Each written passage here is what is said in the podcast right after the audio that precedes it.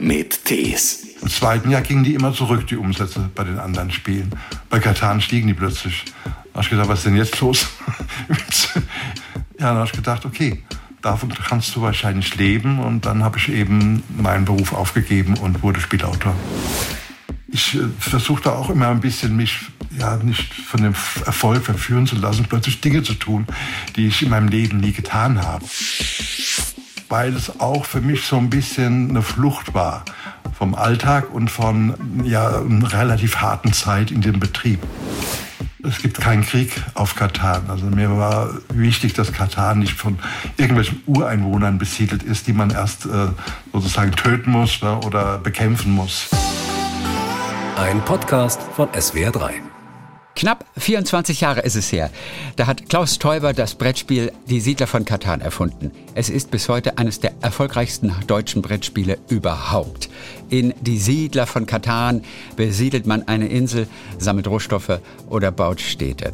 Die Firma hat er mittlerweile den Söhnen übertragen. Er selber lebt seine Kreativität auf andere Art und Weise aus, zum Beispiel indem er einen Roman schreibt. Darin geht es um das Schicksal der ersten Siedler von Katan. Ein Spiel, das mittlerweile eine riesige Fangemeinde weltweit hat. Und es hat alles angefangen in Rostorf, in Hessen. Und da ist er. Hallo nach Rostorf, Klaus Teuber. Ja, hallo Herr Thies, äh, mein Gruß geht nach Baden-Baden, nehme ich ja. an. Ich sehe aber, Sie sitzen nicht in Ihrem kleinen Bastelkeller. Nein, der ist, der ist ja Vergangenheit. Bastelkeller. Inzwischen habe ich einen bisschen größeren Bastelkeller und da steht eine große Säge. Und manchmal, wenn Filmteams hier sind, dann muss ich viel sägen. es wird nur noch fürs Fernsehen gesägt. Ja, mehr oder ja, weniger, ja. Ja, da sind viele Spiele natürlich entstanden. Die Prototypen müssen ja auch gebaut und gesägt werden und gebastelt werden. Das alles haben sie dann in diesem Keller da gemacht, der also mittlerweile etwas größer ist. Ja, mhm. dort entstand dann auch diese Welt Katan. Woher eigentlich genau dieser Name Katan? Es ist ein Fantasieort, natürlich. Angelehnt an was? Wie sind Sie auf Katan gekommen? Naja, das äh, Spiel sollte ursprünglich eigentlich nur die Siedler heißen. Das hatte der Redakteur vorgeschlagen. Und äh, damit war ich nicht so glücklich, weil es eine Firma gab, Blue Byte, die hatten in ihrem Programm ein äh, Spiel, also ein elektronisches Spiel, und das hieß auch die Siedler. Und da habe ich mir gedacht, nee, ah, irgendwie, das geht nicht. Und da habe ich eine Liste geschrieben von ungefähr, ja, ich glaube so acht oder, oder so Namen, reine Fantasienamen, und habe immer überlegt, was klingt am besten. Die Siedler von ich habe hm. die Liste leider nicht mehr, die habe ich weggeschmissen. ich hätte nie gedacht, dass die mal von Interesse sein könnte. Habe es dann meinen Freunden gezeigt und die haben dann alle gesagt, also Katan klingt eigentlich am besten. Ja, aber wo kam das her, Katan? Ist es an Katargo angelehnt? Haben Sie damals gerade was Historisches gelesen über die nee. Römer? Nein, das war einfach so, äh, ich habe mir ein paar Worte ausgedacht, die gut klingen eben zu die Siedler. Ja, ja. Alles ein reines Kunstwort und äh, ja gut, es gibt die Stadt Catania auf Sizilien, mhm. aber ja. mit der hat es eigentlich gar nichts zu tun. Ja, das äh, war irgendwie ja Glücksgriff, dass mir ausgerechnet dieses Wort eingefallen ist. Sind Sie eigentlich selbst der beste Katan-Spieler? Nein. Nein. Nicht unbedingt, ne? Gewiss nicht, nee. Also ich ähm, spiele das äh, Spiel mehr aus dem Bauch heraus. Ja. Und ähm, ich hatte einmal eine Situation in der, auf einer Weltmeisterschaft, Katan-Weltmeisterschaft, und äh, da musste ich mehr oder weniger, wurde ich überzeugt, mit den drei Gewinnern, den drei Besten zu spielen. Und da habe ich gedacht, oh Gott, ich will nicht Erster werden. Das würde die ja irgendwie beleidigen, aber Letzter will ich auch nicht werden. Und äh, ja. naja, und dann, ich wurde letztendlich dann äh, mit einem zusammen Dritter und das war die beste Lösung. Aber bei einer WM, bei einer Katan-WM, wo fand die damals statt? Die fand damals noch auf der Spiel in Essen statt. Ähm, danach dann einmal in Köln, Köln, einmal in Berlin und aktuell jetzt äh, in Malta. Und da mhm. ich, fliege ich übermorgen hin ja. und äh, lass mich da mal blicken. Gibt es die jedes Jahr? Die, die gibt es alle zwei Jahre. Aber ich finde das trotzdem erstaunlich. Also nur, weil man das Spiel erfunden hat, was ja auch, auch durchaus seine Finessen und, und Feinheiten hat und auch für Außenstehende erstmal auch wahnsinnig kompliziert wirkt. Nur weil man es erfunden hat, heißt es ja nicht, dass man da der absolute Meister drin ist. Aber Dritter oder Vierter, Das ist aber schon ziemlich gut. Waren Sie überrascht? Oder hat man äh. sie gewinnen lassen, aus Respekt vor dem Erfinder?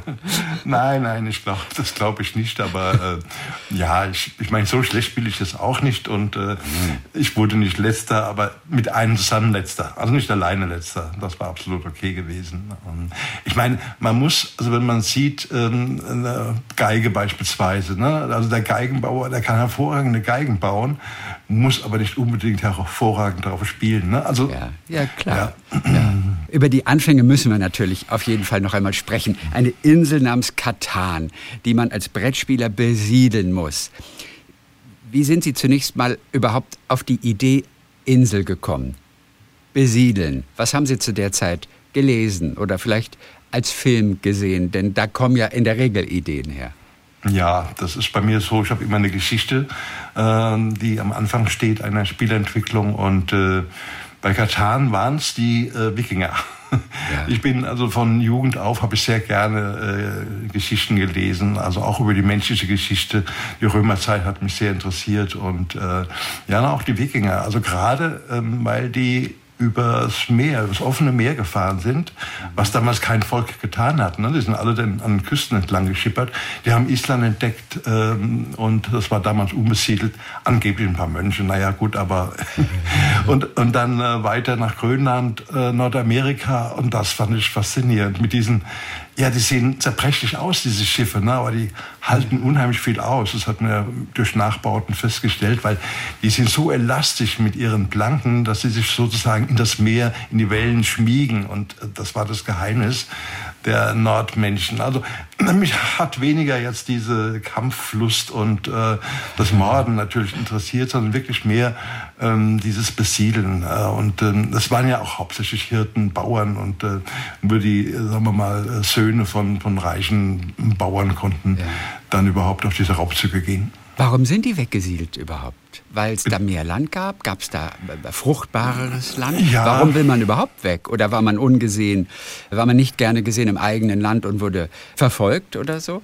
Was war der Hauptgrund? Naja, es war wohl ein gewisser Bevölkerungsdruck da in Norwegen und Schweden. Ich meine, so viel fruchtbares Ackerland gab es da nicht. Ähm, und äh, je mehr man in den Norden kommt, umso kälter und äh, unwirtlicher wird ja das, das Land. Und äh, Deswegen ähm, sind viele dann eben ja mit ihren Schiffen, das waren dann Siedlerschiffe, das waren so ja, bauchigere Schiffe, äh, eben auf die See gefahren und haben nach Land gesucht, nach Ackerland, wo sie ähm, ja ihre Existenz gründen konnten. Ja. Ich hätte gedacht, Norwegen sei sehr fruchtbar, weil es da ja so viel regnet. Deswegen ist Norwegen ja auch so grün. Hat man uns neulich erzählt, dass ja. man sich gefälligst äh, als Norweger und auch als Tourist mit dem Regen anfreunden soll. Denn es gehört zu Norwegen und Norwegen würde nicht so aussehen wie Norwegen, wenn es nicht so viel regnen würde. Und ja. da hat man gedacht, okay, es macht wirklich Sinn. Ein ganz positiver Blick auf den Regen. aber, aber ja, es ist gar nicht so fruchtbar. Ja, im Süden gibt es natürlich fruchtbares Land, aber je mehr Menschen äh, dort dann leben und sich davon ernähren müssen, umso weniger wird es halt für alle. Ne? Und, äh, ja. und gerade die nachgeborenen Söhne, die mussten halt äh, oft sehnlose bleiben, äh, weil ihre ältesten Brüder, die haben geerbt oder der älteste Bruder. Und äh, es waren hauptsächlich diese nachgeborenen Söhne, die dann eben nach neuem Land gesucht haben. Was ich auch in Norwegen, wo ich vergangenen Sommer war, zum allerersten Mal gelernt habe, ist, die Wikinger hatten gar keine Wikingerhelme mit diesen zwei Hörnern links Nein. und rechts am Helm. Das ist eine pure Erfindung im Prinzip von Richard Wagner. Ja, genau. Und, Kurios, äh, oder? Das weiß kaum einer, aber Sie wussten es. Ja, das habe ich als erstes gelernt, als ich mich intensiver mit den Wikingern beschäftigt habe. Ne? Also ja. das, äh, äh deswegen beschreibe ich natürlich in meinem Roman noch keine Helme mit Hörnern oder Flügeln. Also so riesige Flügel manchmal, dass ja. die im Kampf ja, äh, total behindert hätten. Das wäre gar nicht möglich gewesen.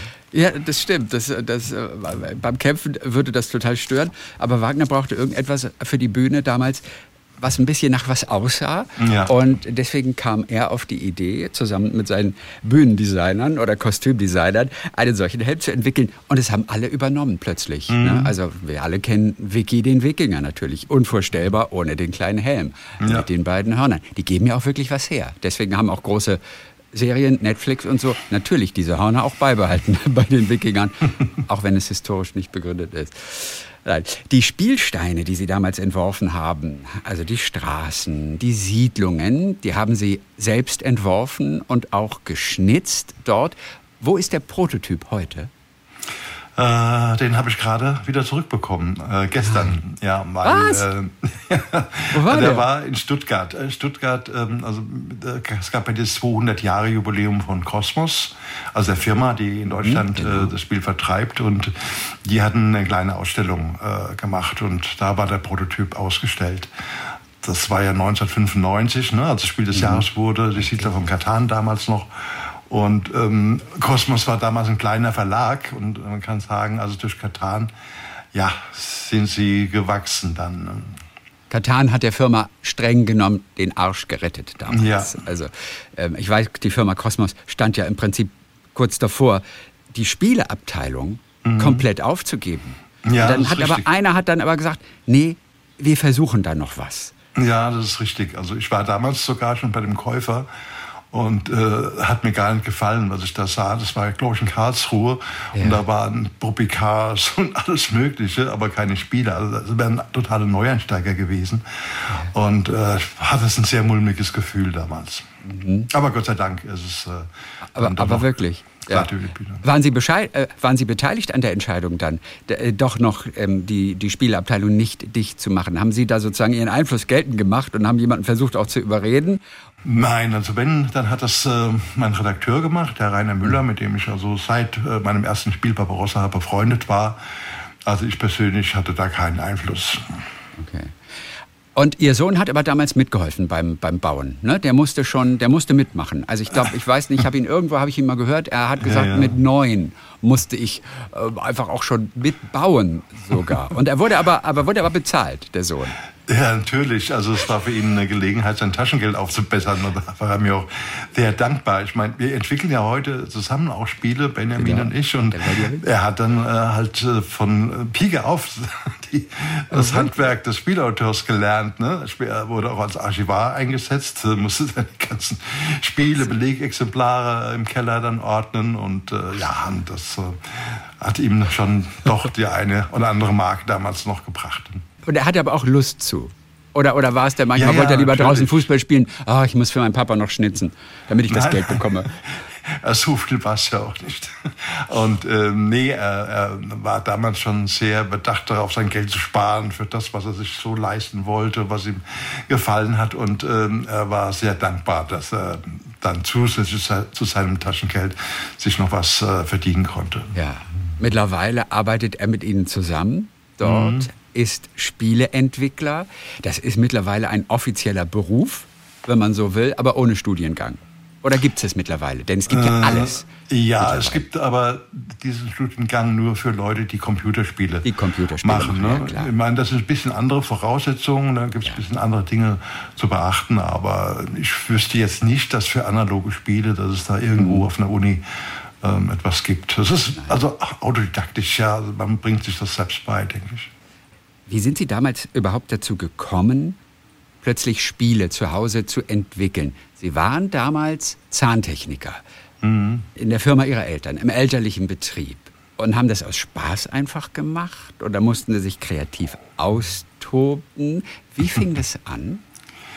Naja, es fing eigentlich mit einem Buch an. Und das hieß Die Schule der Rätselmeister von der amerikanischen Autorin äh, Patricia McKillip. Und äh, dieses Buch habe ich geliebt und als es zu Ende war, man kennt es ja, war man so ein bisschen traurig. Schade, ja. Und dann habe ich überlegt, äh, diese Rätselduelle der Zauberer, die in diesem äh, Buch eine tragende Rolle gespielt haben, wie wäre es, wenn ich die im Spiel wiedererwecken würde, also wieder erlebbar machen würde. Und äh, das war dann plötzlich ein ganz starker Wunsch in meinem Hinterkopf. Und man kann ja so eine Idee jetzt nicht am Schreibtisch entwickeln. Das, die, ja. die trifft einen dann. Die, so, so, wie man sagt, die Muse küsst einen. Ja? So war das dann halt auch. Und äh, irgendwann bekam ich Ideen, ja, wie ich das machen könnte. Ne? Und, also um Rätsel darzustellen, war Knet beispielsweise ein hervorragendes Medium gewesen. Ja. ja, und so entstand mein erstes Spiel. Und das machte mir unheimlich viel Freude weil es auch für mich so ein bisschen eine Flucht war vom Alltag und von ähm, ja, einer relativ harten Zeit in dem Betrieb. Der hatte damals 70 Leute und äh, ich musste dann sozusagen den Betrieb führen, nachdem mein Vater äh, sehr krank geworden war. Ja. Und der Stress der ist mir manchmal wirklich über den Kopf gewachsen. Und äh, okay. ich war da sehr froh, dass ich eine Familie, eine intakte Familie hatte und eben die Gelegenheit auch hatte, wenn mal Zeit war, so ein bisschen äh, meine eigenen Dinge zu machen. Und Verantwortung für 70 Leute hatten Sie sich nicht ausge ausgesucht wahrscheinlich, ne? Denn oder, man muss ja so ein Unternehmertyp einfach dafür sein. Manche mögen das ja. Oben an der Spitze einer Firma stecken und von dort die Geschicke leiten. Das ja. ist aber nicht jedermanns Sache. Das war auch gar nicht meine Sache gewesen. Ich musste es halt irgendwie tun. Es ging ja um die Familie und ähm, um meine Eltern auch. Und ähm, irgendwie ist es mir halt gelungen, äh, ja, sagen wir mal, das Schiff auf dem Wasser zu halten. Ähm, das Problem waren halt diese vielen Gesundheitsreformen damals. Äh, also man muss sich vorstellen, dass äh, ein Zahnarzt zu jener Zeit einen Patienten die Zähne oben und unten alle beschleifen konnten und oben und unten eine 14-gliedrige Brücke äh, mit Gold und allem Keramik einsetzen konnte. Ne? Und das wurde zu 100 Prozent von der Kasse bezahlt damals. Und das kann man sich vorstellen, wenn die dann nur noch 80, 60, es ging immer weiter runter bezahlen, ja, dann wird die Arbeit weniger. Und das war das große Problem, dieser, Abgang, diese, dieser Absturz sozusagen. Ähm, und dann halt diese vielen Leute noch im Betrieb zu halten. Und das war problematisch. Was ist aus der Firma denn eigentlich geworden? Die gibt es heute noch. Die gibt es heute noch. Ah, die haben die ja, Zeiten überlebt. Ja, ja, ja. Ich hatte zuletzt meinen Vater den Betrieb abgekauft und äh, mit zwei Kollegen und ähm, ein halbes Jahr nachdem ich weggegangen war, äh, ging die Firma Konkurs. Aber es war ein Konkurs eben, der nicht mehr vermeidbar war. Es ging einfach nicht mehr. Ne? Okay. Und danach haben äh, meine ehemaligen Kollegen dann einen neuen Betrieb gegründet, die Hälfte der Mitarbeiter übernommen und mit denen den gleichen Umsatz gemacht wie vorher. Und dann war eben der neue Betrieb, der war dann gesund und die sind heute noch gut im Geschäft. Okay, ja. Und wenn Sie von Konkurs sprechen, wir reden von Gerichtsvollzieher vor der Tür auch. Also richtig schlimm. Der war bei mir, ja, weil mein Vater hatte mich als Gesellschafter in die Gesellschaft bürgerlichen Rechts äh, mit reingenommen. Und selbst wenn ich nur einen ganz kleinen Anteil hatte damals, haftete ich mit all meinem Vermögen, das heißt auch mit unserem Reihenhaus. Ach, ja. Und war natürlich eine bedrohliche Situation. Und da kann man sich schon vorstellen, dass ich dann lieber mal in den Keller gegangen bin. ja. Und solange ich den noch hatte ne? und da ähm, ähm, entwickelt habe. Und da entstand dann auch das Spiel Katan. Natürlich, in, äh, also irgendwann. Also das brachte ja letztendlich dann bei Ihnen wahrscheinlich die Wende. Plötzlich stand die Familie auch wieder auf äh, finanziell gesunden Beinen. Ähm, auch wenn das natürlich ein Prozess ist und ein paar Jahre gedauert hat, oder? Ja, aber das waren schon die ersten drei Spiele, die wurden ja Spiele des Jahres. Und äh, ja.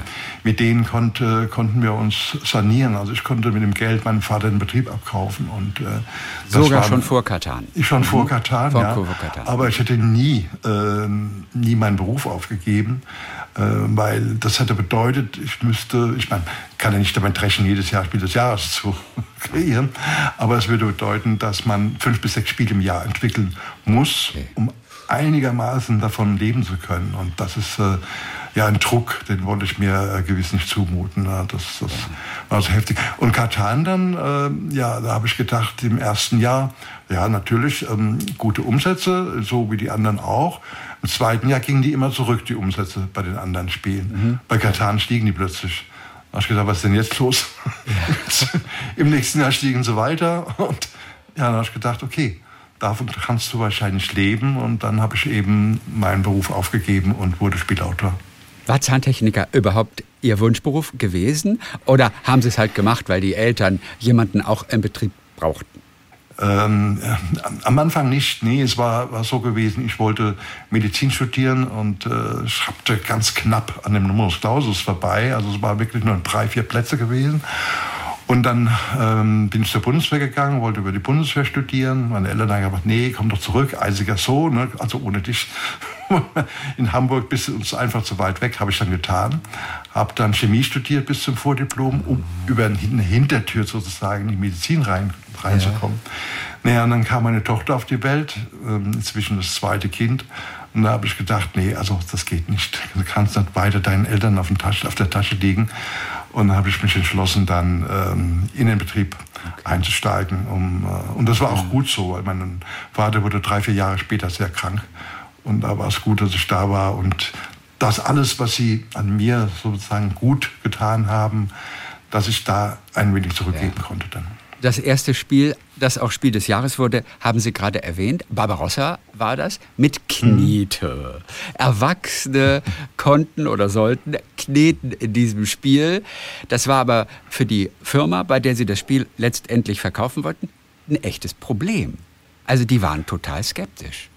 Ja, das war ähm, natürlich äh, was, was Neues, obwohl Ravensburger im gleichen Jahr auch ein Spiel rausbrachte mit Knete. Also es, okay. es ging. Ja, und äh, die erste Knete war so äh, nicht besonders äh, geeignet. Also wenn ich heute in so eine alte Schachtel gucke, das sind also mehr Granitblöcke als Knete, also ausgetrocknet. Ne? Aber ähm, die haben es dann letztlich dann doch gemacht aber nur durch einen kleinen Trick meines äh, Freundes Rainer Müller, der damals Redakteur bei der AS war. Der hat denen so viele schlechte Spiele vorgestellt, dass sie letztendlich gar nicht anders konnten, als mein, ähm, mein Spiel zu das nehmen. Das ist clever gewesen. Und das ist der goldene Marketing-Trick. Man nimmt immer die goldene Mitte. Man bietet ja immer so ein Produkt an, was sehr billig ist, aber auch irgendwie so schrottig. Dann so ein Luxusprodukt, was mhm. aber immer viel zu teuer ist eigentlich und auch vom Preis-Leistungs-Verhältnis nicht passt. Und dann nimmt man dieses Dritte in der Mitte. Und das ist ja ein alter Marketing-Trick im Prinzip. Den kannte ja. der natürlich damals. Den kannte der, war ja auch vom Marketing. und, äh, aber äh, Rainer Müller damals war einer meiner Glücksmomente, ihn zu treffen. Ja. Äh, weil er war ja auch dann bei Katan beteiligt. Ne? Also er habe ich im rechten Moment wirklich einen guten Freund getroffen. Das, ja. war, das heißt, was war dessen Aufgabe? Er war Redakteur, das heißt, er musste entscheiden, ähm, welche Spiele in die Vorauswahl kommen zur späteren Veröffentlichung. Die wurden dann in der Konferenz eben wurde entschieden. Also Redakteur bei dem Verlag. Genau. Ähm, und er war freier Redakteur. Mhm. Ne? Also, ähm, und dann äh, hat er die Aufgabe gehabt, ähm, für die eine gute Regel zu sorgen ähm, und eben aus meiner Regel eine richtig gute zu machen und für, die, für eine schöne Grafik und äh, ja, für ähm, eben das Drumherum, Material und alles. Äh, also er macht dann letztendlich auf meiner Vorlage das Spiel. Ne? Und ähm, das war damals, ähm, der Ast ging es auch damals sehr schlecht, dem Ast Verlag. Und die waren also kurz vom Konkurs. Und ähm, es hat sozusagen eine Mitarbeiterin im Haus die Grafik gemacht. Und in der ersten Version des Spieles sieht man das. Also hätte ich fast auch so hinbekommen. Und erst nachdem das Spiel des Jahres wurde, wurde die Grafik dann schöner gemacht. Also wurde schöner illustriert. Ne? Und äh, es war dann auch für den Ast Verlag, ja, sagen wir mal, also für den Geschäftsführer zumindest, äh, war es äh, ein Unglück, dass Barbarossa, wie es damals hieß, Spiel des Jahres wurde. Denn er wollte eben die Firma abwickeln, aber nicht ganz legal. Das hat ihn nachher in Gefängnisaufenthalt okay. gebracht. war er wohl nicht so glücklich gewesen. Er konnte viel spielen zumindest, wenn man dem irgendetwas Positives abgewinnen möchte. Also, ja, das konnte ja. ja. Wann ist Ihnen der Hype auch mal zu viel geworden? Denn dieser Erfolg dieses Spiels, was ja mittlerweile weltweit gespielt wird, der ist ja schon wirklich außergewöhnlich. Auch ich glaube, selbst Menschen, die keine Brettspiele spielen, kennen die Siedler und kennen Menschen, die verrückt ein ganzes Wochenende die Siedler gespielt haben. Es war auch was Neues. Es, es hat, gibt kein festes Brett. Das Brett kann sich immer wieder verändern. Irgendwas war neu auf jeden Fall, dass es sich durchgesetzt hat. Können Sie das ganz genau definieren? Was es vermutlich war, was dieses Spiel so viel erfolgreicher gemacht hat als nochmal alle anderen Spiele? Ja, also im Nachhinein kann man das natürlich schön analysieren. Ja. Vorher wusste ich das nicht, das, aber was Sie angesprochen haben, es ist variabel. Also jedes Spiel ist anders, äh, weil man die Landschaften immer wieder anders ähm, anordnet. Und es gibt keinen Krieg auf Katan. Also mir war wichtig, dass Katan nicht von irgendwelchen Ureinwohnern besiedelt ist, die man erst äh, sozusagen töten muss ne, oder bekämpfen muss. Und das ja. mögen Spieler, das, heißt, das mögen Menschen offensichtlich gerne, dass es keine Kriegsspiele sind. Dass also das, was sich die Spieler natürlich aufgebaut haben, ja. nicht zerstört wird, dass es nicht darum geht, dass offensichtlich kommt es gut an dann bei uns. Das ist, ja, das ist wahr. Also das möchte ich selbst eigentlich auch nicht spielen. Und äh, der dritte Punkt ist, dass man handeln muss. Das heißt, es ist auch im Teilen kooperativ. Das heißt, wenn ich etwas nicht habe, also irgendwelche Rohstoffe, um damit eine Siedlung zu bauen oder eine Stadt zu bauen, dann frage ich meine Mitspieler. Also habt ihr nicht Wolle? Ich gebe euch dafür Leben. Leben ist selten, selten.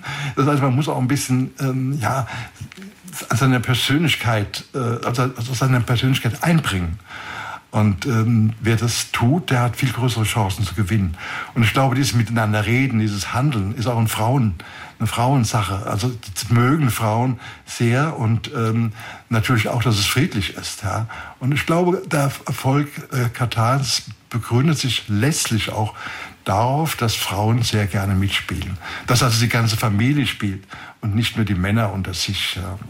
Also es gibt ganze Turnhallen voller Menschen, die bei Wettbewerben da spielen und auch wirklich alle begeistert sind und auch auf Schlaf verzichten. Das ist schon sehr, sehr außergewöhnlich. Dieser unglaubliche Hype. Wann ist der Ihnen mal surreal erschienen? Wann war der Ihnen auch mal unheimlich? Ich lasse, ich habe diesen Erfolg eigentlich nie so recht an mich herangelassen, muss ich sagen. Also ich sitze eigentlich immer sehr gerne hier an meinem Schreibtisch. Ja. Und, und das ist auch das gleiche Haus wie vor 30 Jahren. Ja, und das sind Nein, es Nein, ist, ist Neues? Nicht ganz. Es ist ein neues Gut. Reihenhaus, aber, aber auch, ein Reihenhaus, Reihenhaus, weil wir sind ja. Reihenhausfans. Ja. Sie könnten sich auch ein Schloss ja, bauen, theoretisch. Das müssen wir mal festhalten. Aber es sollte einfach ein hm. bodenständiges Reihenhaus auch bleiben. Ja, also wir fühlen uns ja wohl und, und für Schloss wird es nicht Nein, reichen. Wirklich nicht? Nein, aber natürlich für eine kleine ja, Villa, ja, ja, aber das, äh, da habe ich gar nicht so das Interesse dran und ähm, äh, wie gesagt, ich äh, versuche da auch immer ein bisschen mich ja, nicht von dem Erfolg verführen zu lassen, plötzlich Dinge zu tun, die ich in meinem Leben nie getan habe. Und als mir das alles ein bisschen über den Kopf wuchs, äh, habe ich meinen ältesten Sohn Guido äh, bin ich mit ihm spazieren gegangen und habe ihm gesagt, also ich brauche jemanden, muss jemanden einstellen, weil äh, ich schaffe das alleine einfach nicht mehr. Ne? Und da hat er gesagt, ah ja, warum nicht mich? er war damals auch mit seinem Studium fertig, lebte in Amerika, weil er eine Frau äh, in Amerika geheiratet ja. hatte. Und es war natürlich auch ideal, weil er kümmert sich sehr gerne um rechtliche Angelegenheiten, um Verträge und so weiter. Ähm, hat auch mal überlegt, Diplomat zu werden. Und Diplomat, das, also die Diplomatie liegt eben auch im Umgang jetzt mit Firmen oder so. Ne? Also das war Glücksfall und ähnlich war es auch mit Benjamin. Dann äh, zehn Jahre später, er hat dann auch gesagt, ich habe so viel jetzt in anderen Firmen gesehen, aber das, was ich eigentlich immer als Kind schon gerne gemacht habe, das zu betreuen, würde mir eigentlich viel Spaß machen. Sie könnten natürlich noch mal das Zehnfache verdienen, indem Sie die Lizenz freigeben für alle möglichen Katan-Produkte. Ihnen ist es aber wichtig, dass Sie dahinter stehen, dass Sie auch wirklich dieses Produkt ganz toll finden. Mhm. Es gibt noch keine Verfilmung ne, von Die Siedler von Katan. Das ist ja das Erste, auf was man kommt. Jedes halbwegs erfolgreiche Buch wird sofort ja. verfilmt. Also Produktionsfirmen stürzen sich auf Stoffe, die irgendwo schon mal draußen sind. Natürlich, ich würde es nicht wundern, wenn Steven Spielberg bei Ihnen auch schon mal angefragt hat, ob er nicht mal die Siedler von Katan verfilmen durfte. Mhm. Aber ich war ja. er war er einer also von denen, die gefragt haben schon? so, nein, äh, mit dem hat schon keinen Kontakt, aber äh, tatsächlich gab es vor 20 Jahren schon, schon Anfragen. Ähm, auch und ähm, immer wieder jetzt. Und wir sind auch jetzt tatsächlich mit einer größeren ja. äh, Streaming-Firma in, in Verhandlungen und, äh, okay. und dazu brauchte man aber eine Grundlage, das heißt eine Geschichte. Und das war halt auch einer der Gründe, warum ich diesen Roman geschrieben habe. Wussten die das? Äh, oder haben die von sich aus gesagt, nee, wir schreiben ein Treatment, wir schreiben auch ein Drehbuch oder haben Sie gesagt, nee, nee, Jungs, lasst mich das mal selber machen, denn ich äh, könnte doch gerade mal einen Roman dazu schreiben. Wie war es in Wirklichkeit? Naja, ja, gerade mal einen Roman zu schreiben, das kann man so nicht mhm. sagen, aber ähm, also es kam dann schon bei, bei näheren Kontakten, bei Optionsverträge hatten wir gehabt und da kamen dann Vorschläge für den Stoff und also wenn ich das mir dann durchgelesen habe, dass beispielsweise ähm, Gilden oder Zünfte von Lehmsammlern, von Gilden von äh, Erzhauern nach Katan kamen. Mhm. Ja, woher weiß ich nicht, aber nach Katan kamen, da eben ähm, ja, ihre Siedlung gegründet haben und dort gelebt haben. Und dann war einer dabei, das war so ein Underdog, äh, den keiner mochte.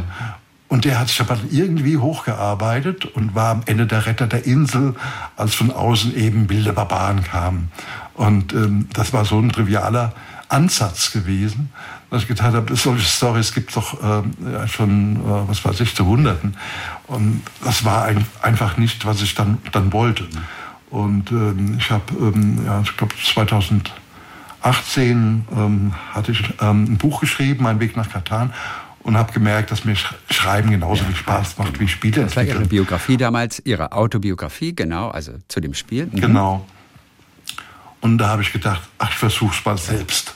Habe ein paar Probekapitel geschrieben und habe sie meinen Söhnen gegeben, weil die wollte ich nicht überfahren und meiner Frau. Und die waren ja sehr skeptisch, wie alle auch skeptisch sind. Ja, denn, denn Schreiben ist schwer. Einen ganzen Roman schreiben, geschweige ja. denn eine Trilogie, die es am Ende wird, das ist einfach sehr, sehr schwer auch. Ja, natürlich, aber es geht nur, wenn man die Freude dran hat, wenn man mit den Figuren lebt, wenn man ja, ich möchte jetzt gerne die weiterentwickeln. Ja, also nur dann geht's überhaupt. Das, äh, also wenn ich mich jetzt gezwungen hätte, den Roman zu schreiben, das wäre unmöglich ja. gewesen. Ja, aber ich habe auch schon in meiner äh, sagen wir mal, frühen Zeit jetzt als, als Jugendlicher, als junger Erwachsener geschrieben. Ich habe begonnen, mal ein paar Kapitel eines historischen Romans in der Römerzeit in Germanien zu schreiben. Ne? Hatte dann aber keine Zeit mehr dazu, das weiter zu verfolgen. Habe dann lieber, lieber angefangen, Spiele zu entwickeln. Das heißt, ich war jetzt nicht ganz, also nicht ganz äh, davon äh, unberührt. Haben Sie denn trotzdem ja. einen Workshop mal besucht oder Fernuni gemacht oder sowas? Schreiben? Denn nein, das ist ja ein Handwerk nein, das auch durchaus. Ja, das ist durchaus, aber ich habe schon, ähm, sagen wir mal, einiges dieses Handwerks gelebt, äh, ähm, gelernt, indem ich Regeln geschrieben habe. Weil, also wenn man Regeln schreibt, muss man ja sehr präzise und sehr genau sein und, ähm, und, und, und man lernt die Feinheiten der deutschen Sprache. Und als meine Lektorin meinen ersten Roman äh, dann in den Händen hatte, hat sie gemeint, Sie erklären alles viel zu genau. Okay. Gesagt, ja gut, das mag davon rühren, dass ich äh, eben Spielregeln viele geschrieben habe. Ne? Also so 100 sind es bestimmt. Und dabei natürlich gelernt habe, ne? dass viele Leute immer wieder hinterfragen und dann, ja, ja aber das habe ich dann äh, überarbeitet. Also der Roman beginnt mit Mein Name ist Björn Einarsson. Ich lebe auf Katan, einem von Gott mit fruchtbarer Erde gesegneten Eiland. Wer könnte denn diesen Björn zum Beispiel spielen? Haben Sie sich Gedanken schon gemacht? Also über den Björn äh, habe ich mir jetzt überhaupt keine Gedanken gemacht. Das ist einfach ja. einer, der ganz im Hintergrund ist. Aber der Thorolf so oder der Ingwi oder der Digur, das sind ja, die Halbbrüder, ja, um, um, um die es geht. Bei Ingwi jetzt und äh, seiner späteren äh, Frau ähm, Carla ich glaube, der Matthias Schweighöfer, wenn ich mich recht erinnere. Und der ist verheiratet mit, äh, wie heißt sie nochmal? Oh, ich weiß es ähm, nicht. Hat einen sehr schönen Vornamen. Aber die, die beiden, die können ich mir vorstellen. ja, aber wird natürlich nicht, nicht dazu kommen. Nein. Aber natürlich hat man so eine gewisse Vorstellung von den Personen. Total. Und äh, tatsächlich, äh, wenn ich äh, eine neue Person kreiere, gucke ich auch schon mal im Internet. Äh, wenn ich also eine Vorstellung habe, so können die aussehen. Und ähm, dann werden die für mich persönlich auch lebendiger. Okay. Und wen haben Sie gefunden? Zum Beispiel zum Haldor, dem Wikingerfürsten. Haben Sie, haben Sie da auch sich im Internet eine Figur ausgesucht? Ein Bild? Nein, Nein also der war nicht so wichtig jetzt in meiner Geschichte. Nein, ne? natürlich nicht. Ähm, ähm, aber es waren gerade die beiden, äh, komischerweise, ähm, die Matthias Schweighöfer und seine, seine Frau, die mir dazu irgendwie eingefallen okay, sind. Ne? Sie erzählen in diesem Roman die Geschichte weiter. Ja, wer wird denn wohl in diesen Häusern gelebt haben? Es gab allerdings schon einmal einen Roman von Rebecca Gablé, und zwar auch ja. auf ihre Initiative hin. Was unterscheidet ja. Ihren Roman jetzt von dem damaligen? Und der hieß damals Die Siedler von Katan. Sogar eins zu eins wie das Spiel. Ja, die Frage ist ja, äh, warum ähm, habe ich jetzt diesen neuen Roman genau. oder die Trilogie geschrieben? Und äh, äh, nicht eben ähm, den Stoff von Rebecca, Rebecca Gablé ja. verwendet für eventuelle Film, Filmanfragen oder so. Aber der Grund war einfach, dass sie auch eine Trilogie schreiben sollte. Das stand auch im Vertrag. Aber sie hat äh, nur den ersten Band geschrieben.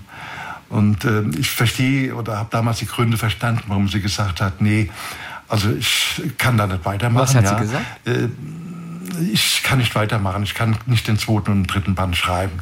Die Gründe habe ich verstanden, war natürlich ein bisschen so wahrscheinlich, dass ihre Fans, die hat ja hauptsächlich ähm, äh, Romane geschrieben, die im alten England gespielt ja. haben, England im Mittelalter. Ne?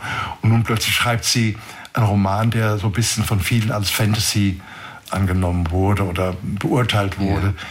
Das, das war dann halt einfach nicht mehr ihr okay. Ding. Das heißt, ich hatte jetzt äh, mit äh, ihrem Roman für die Geschichte Katans einen Band, ja. aber die Geschichte war nicht zu Ende erzählt. Ja. Das war das Problem. Und, und ja, in den letzten 20 Jahren sind mir immer wieder Bruchstücke eingefallen, irgendeine Szenen eingefallen, wie denn äh, ich persönlich, ganz persönlich, ähm, jetzt diese Geschichte gestalten würde. Ne? Und ja, dann irgendwann habe ich gesagt, okay, ich probiere es halt einfach mal. Ne? Ja. Also Re Rebecca Gablé ist tatsächlich eine Frau. Ich hatte gedacht, vielleicht das sind mhm. sogar mehrere, die unter diesem Namen schreiben, wie bei Ini Lorenz. Da wissen wir, da ist es ein Ehepaar zum Beispiel, das unter dem Namen Ini Lorenz schreibt. Aber Frau Gablé gibt es tatsächlich. Trotz dieses Künstlernamens, ja. der es ganz offensichtlich ist. Ja, natürlich. Also ich habe sie 2001, glaube ich, war es, kennengelernt auf der Frankfurter Buchmesse. Ja. Und damals habe ich sie gefragt, weil ich war begeistert von ihren äh, historischen Romanen, gerade von dem ersten, Das Lächeln der Fortuna. Und sie hat ja eine riesen Fangemeinde und äh, ist jetzt, glaube ich, auch wieder bei der Spiegel-Bestsellerliste ja. ne, unter den ersten Plätzen. Also ähm, mir hat ihr Stil eigentlich einfach sehr gut mhm. Und sie sagte, ja, ich mach's. und dann haben wir uns zusammengesetzt und habe ich ihr so ein bisschen halt erzählt, was ich gerne ja. hätte, ne? Wikinger und, und so weiter und so fort. Das waren dann sozusagen meine Skizzen und die hat sie dann eben ausgefüllt. Ähm, meiner mhm. Meinung nach sehr, sehr schön, sehr gut, aber leider eben blieb es bei dem ersten Band. Und Sie haben natürlich eine Runde gespielt mit ihr auch. Wir haben dann äh, zum ersten Mal gespielt bei Nacherschein des Buchs auf einer Vertreterkonferenz oder Vertriebskonferenz, einer kleinen Feier. Ne? Und ich kann mich erinnern, dass sie unendlich viele Straßen gebaut hat. Ganz scharf war darauf, die längste Handelsstraße zu behandeln, behalten. Und ich glaube, mit zwei Punkten dann Spiel gegangen ist. Aber das hat sie damals zum ersten Mal gespielt. Und das ist ein typischer Anfängerfehler beim Spielen, ne? dass man sich an die erste, also die längste Handelsstraße klammert. Es wurde viel gespielt in ihrer Familie natürlich. Die ganze Familie musste bei der Entwicklung herhalten. Ach, wie mühsam war es auch den Kindern, das letztendlich zu erklären. Wir alle wissen, wenn wir zum allerersten Mal ein Spiel erklärt bekommen oder einer ja, holt die Gebrauchsanleitung, die Spieleanleitung raus und liest vor. Wie schwierig das ist beim allerersten Hören, das alles so zu kapieren. Wie mühsam war es, das Ihren Kindern beizubringen? Ja, also äh, ist schade, dass Benjamin nicht da ist, weil er hätte eben von seiner Jugend erzählen können, wie er das erlebt hat. Ähm, ich, der Vater kommt mit, mit Spielen und dann, äh, ähm, ja, das andere Väter haben das nicht gemacht. Ne? Und er, er, hat das eigentlich gut gefunden, ja, dass, dass ich mit ihm da auch Zeit verbracht habe, auch ähm, Guido beispielsweise, mein ältester Sohn. Und ich habe es halt nie übertrieben. Ähm, das heißt, äh, wenn ich ein Spiel, das ich zum ersten Mal jetzt mit meiner Familie spielte, auf den Tisch gebracht habe und ich gemerkt habe, nee, also der Benjamin, der nimmt sein Comicbuch, das er daneben sich liegen hat und äh, guckt da plötzlich ins Comicbuch rein und interessiert sich gar nicht mehr dafür, was ich hier auf den Tisch gebracht habe. Mhm. Habe ich gemerkt, nee, also das, die Spannung ist einfach nicht so groß. Es ergibt keinen Sinn jetzt. Äh, hier das Spiel weiterzuspielen. Dann habe ich es abgebrochen und dann haben wir was anderes gespielt, was alle kannten. Ja. Also insofern, glaube ich, war ich da ähm, schon vorsichtig genug, sie nicht zu sehr damit zu belasten und zu überfordern ja. vor allen Dingen. Ne? Und meine Frau, die war auch rigoros. Also die ist sowieso meine größte Kritikerin. Die hat dann gesagt, ach weißt du was, ich muss so Waschmaschinen füllen. Ich habe dafür jetzt keine Zeit. Okay, ja, da wussten Sie, ich muss was verändern. Ja, ja, genau. Und äh, ich habe es immer so gemacht, dass ich dann mich hingesetzt habe und überlegt habe, woran es lag. Und ähm, wenn wir das nächste Mal gespielt haben, das konnte zwei Wochen später sein, äh, dann habe ich Änderungen in das Spiel eingebracht und, äh, und erst dann wieder auf den Tisch gebracht, wenn ich überzeugt war, diese Änderungen, okay. die sind jetzt ähm, so geschaffen, dass das Spiel wirklich spannend war. Und dann hat es auch den äh, Mickey Mouse Comic Test bestanden. Ja, das war ganz wichtig. Das blieb daneben liegen. Also, haben, haben, Sie das bewusst eingesetzt als Lackmustest nein, sozusagen? Nein, nein, das nicht. Nein, nein, also das hat er einfach mit runtergebracht. Und, ja, äh, ja. aber es war trotzdem ein Lackmustest, äh, war für mich schon interessant. Sie haben ja live und vor Ort gemerkt, zum Beispiel bei der WM, wie dieses Spiel Katan Menschen zusammenbringt. Und zwar ganz unterschiedliche Menschen. Das mhm. ist natürlich, wenn man es im großen Stile, und da kommen Menschen aus ganz Deutschland oder auch aus, aus anderen Ländern noch zusammen, das ist ja ein ganz besonderer Moment in Sachen Begegnungen. Welche Geschichten haben Sie damals von der ersten Weltmeisterschaft zum Beispiel mit nach Hause gebracht? Also ähm, war natürlich bei jeder Weltmeisterschaft äh, toll zu sehen, ähm, wie die wie Menschen aus verschiedenen Nationen sich plötzlich verstehen und die Politik oder sonstige Vorurteile plötzlich äh, gar nicht mehr existent sind. Aber besonders äh, interessant fand ich äh, und berührend fand ich die WM in Köln, ich glaube vor, vor vier Jahren war die, weil da waren noch die, die Fähnchen der Nationen aufgestellt auf dem Tisch. Und äh, da hat ein, ein, Israeli neben einem Libanesen gesessen und äh, also wirklich auch Leute, die sie gar nicht irgendwie miteinander so können. Also mal, Staaten, die nicht miteinander können. Ne? Aber da war ein Gelächter gewesen und eine gute Stimmung. Und da habe ich gedacht, eigentlich äh, sollten vielleicht die Staatenlenker auch mal miteinander spielen. Muss nicht Katan sein, aber sich an den Tisch setzen und so besser kennenlernen und vielleicht ein bisschen mehr zurückstecken. Ja, also es ist halt äh, Spielen allgemein, also nicht nur Katan, ist ein Medium, das Menschen verbindet und äh, wir sollten, denke ich mal, ja, mehr spielen als mhm. ja, andere Dinge tun. Es gibt jetzt einen Roman, der ein bisschen etwas erzählt über diese Menschen oder auch eine ganze Menge erzählt über diese Menschen, die dort in diesen Häusern wohnen. Es wird einen Film dann auch geben. Ja, Sie haben lange sich Zeit gelassen natürlich auch. Auch vor 20 Jahren gab es schon mal ein Angebot, aber jetzt war irgendetwas, hinter dem auch Sie stehen. Und ich frage mich, ob es bald auch mal Katan in Lebensgröße gibt, denn ich war vor ein paar Tagen noch in London und da gibt es jetzt ganz neu Monopoly lebensgroß. Monopoly in Life Size. Da geht mhm. man hin und hat ein riesen Spielbrett und ist, glaube ich, selber auf diesem Spielbrett und geht dort auch von Feld zu Feld. Wie es genau funktioniert, weiß ich nicht. Wäre das auch eine Idee für Katan? Da könnte sich ein Szenenbildner natürlich auch wirklich austoben. Ne? Ja, also es gab sowas schon. Es gab Und zwar es schon. Äh, vor 2020 äh, war das ja schon Corona. Ähm, da gab es auf der Insel Mainau ein großes Spielfeld, was also von Gärtnern äh, wunderschön in Szene gesetzt wurde. Also mit kleinen Bäumen für den Wald und mit äh, Ehren äh, für Ackerland und so weiter. Das konnte man begehen. Also das war da. Äh, und das Meer wurde mit wunderschönen, wunderschönen Blütenteppichen dargestellt. Ne? Mhm. Also insofern äh, war das schon mal, sagen wir mal, da. Und erstaunlich, wie es so oft ist bei erfolgreichen Romanen oder aber auch in diesem Fall Brettspielen, es wird gerne am Anfang mal abgelehnt. Ich weiß nicht, bei mhm. Katan waren es zwei Verlage, die es zunächst mal abgelehnt hatten oder?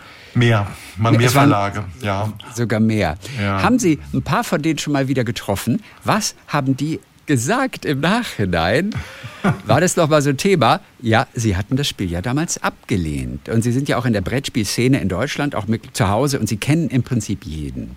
Ja, also tatsächlich ähm, hatte ich ähm, alle meine Spiele äh, auch Ravensburger gegeben. Ja. Und äh, die wurden immer abgelehnt mit dem, äh, ja, sagen wir mal, mit der Begründung, äh, sowas ähnliches haben wir schon in, in der Mache. Ja. Und, ähm, und als ich dann äh, auf einer Messe mal die damalige Chefin äh, traf von Ravensburger, äh, hat sie zu mir gesagt, äh, sagen Sie mal, wir haben unser ganzes Archiv durchsucht. Äh, nirgends haben wir Ihren Prototypen gefunden. Wann haben Sie uns den denn geschickt? Da habe ich gesagt, diesmal habe ich Ihnen den Prototyp gar nicht geschickt, weil ich gedacht habe, sicher haben Sie wieder was Ähnliches in der Mache. ja, ja, da war sie doch etwas düpiert.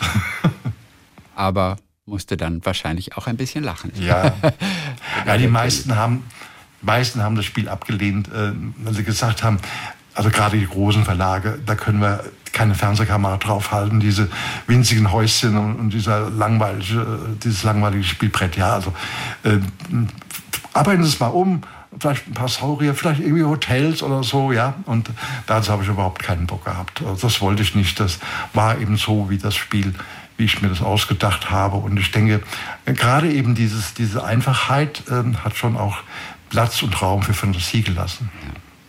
Zum Schluss, Herr Teuber, für alle eifrigen Katan-Spieler haben Sie einen Geheimtipp. Etwas, was Spieler dann oft auch nicht berücksichtigen, was aber durchaus von Vorteil sein kann.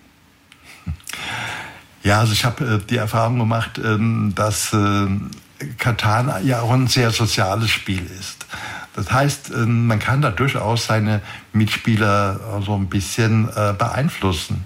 Das heißt, diejenigen, die schon an der rechten Stelle jammern, ach, nicht sie mir den Räuber, um Gottes Willen, ich habe die letzten drei Runden überhaupt nichts bekommen, so in der Richtung. Also gerade mit, mit dem Einbringen seiner Persönlichkeit kann man auch den, das Glücksmoment, das das Spiel ja manchmal hat, ja, ja. kann man das Glücksmoment auch sehr mindern. Und äh, ich habe die Erfahrung gemacht, dass Leute, die eben aus sich herausgehen, sich persönlich einbringen, wesentlich größere Gewinnchancen haben. Daneben gibt es natürlich noch einige technische äh, Tricks, ja, nicht so früh die längste Handelsstraße, kann man später noch verbinden. Also gibt es viele. Also wenn ich die alle aufzählen würde, Herr Tees, dann würden wir wahrscheinlich morgen früh noch hier sitzen. Und dann würden wir viel zu viele Leute haben, die bei der WM mitspielen wollen am Ende. Ja. Äh, der älteste Spieler fängt normalerweise an, auch bei einer WM? Äh, nee, das wird, Dann. soweit ich weiß, wird das ausgewürfelt. Ja, ja, nee, das wäre ein bisschen ungerecht für die Älteren unter uns. Auch dann noch äh, ganz interessant, Reed Hoffman, großer Player mhm. im Silicon Valley, der Gründer ja. auch von LinkedIn, hat eine eigene Version von Katan entworfen, die er für Bewerbungsgespräche verwendet. Was wissen Sie darüber? Wie nutzt er dieses Spiel? Ja, also ich, ich habe gehört, dass er tatsächlich ähm, eben schaut, äh, wie agieren die ja. äh, Bewerber, ja, wie, wie spielen sie, sind sie beleidigt oder was weiß ich und nehmen sie Niederlagen hin. Also ich denke mal, ähm, ein, Spiel, ein Spiel überhaupt, in Katan vielleicht insbesondere, bietet schon äh, viele Hinweise auf den Charakter eines Menschen. Also man lernt Menschen durch Spielen eigentlich äh, noch mal viel besser kennen, als wenn man nur redet, weil man kann, sagen wir mal, nicht beim Spielen sozusagen einen anderen die ganze Zeit spielen, der man wirklich ist. Mhm. Da kommt schon mal, bricht schon mal durch, äh, dass äh, man vielleicht äh, doch nicht der ist, für den die anderen einhalten. Ja. Also ruhig, besonnen oder so. Ne? Also das kann passieren. Und ja, ich habe tatsächlich hier ein Exemplar dieses Spiels von Reed Hoffmann und das ist natürlich ein bisschen technischer. Ja. Also er hat sich das selbst gebaut oder hat es bauen lassen auch und hat er sie ich, gefragt, ob er das darf, aber er vertreibt es nicht, deswegen kann er es nicht. Nee, er vertreibt es nicht. Nein, nein. Das ist eine kleine eine Stückzahl für Freunde und er hat meine Söhne gefragt, ja, ja. und äh, die haben natürlich ja gesagt, ja. Ja. Wenn der Vater natürlich ein Exemplar bekommt. und was hat der statt Siedlungen und Straßen, was hat Reed Hoffman sich ausgedacht? Ach, das weiß ich jetzt gar nicht mehr. Da müsste ich noch mal gucken. Okay. Aber ich glaube, es sind Glasfaserstränge oder sowas statt Straßen. Also, äh, wie gesagt, also äh, mehr eine digitale Sache. Großartig. Wir haben ein bisschen gehört von dieser Welt. Katan, die Klaus Teuber irgendwann als Spielebrett und als Gesellschaftsspiel, als Brettspiel sich ausgedacht hat. Es ist so viel erfolgreicher geworden, als er sich jemals zu träumen gewagt hat. Mittlerweile kennt man es in der ganzen Welt und auch im Silicon Valley, wie wir jetzt gerade eben gehört haben. Es ist natürlich regelmäßig auch weiterentwickelt worden, sowohl als Brettspiel, auch im digitalen Bereich noch. Es ist eine ganze Welt. Und diese Welt ist um einen Roman auch noch reicher. Und den hat der Erfinder selber geschrieben. Der erste Band dieser Trilogie, den gibt es jetzt. Katan, der Roman von Klaus Teuber. Dann Dankeschön für heute und wir sagen herzliche Grüße nach Hessen. Dankeschön. Herzliche Grüße zurück nach Baden-Baden. mit Tees.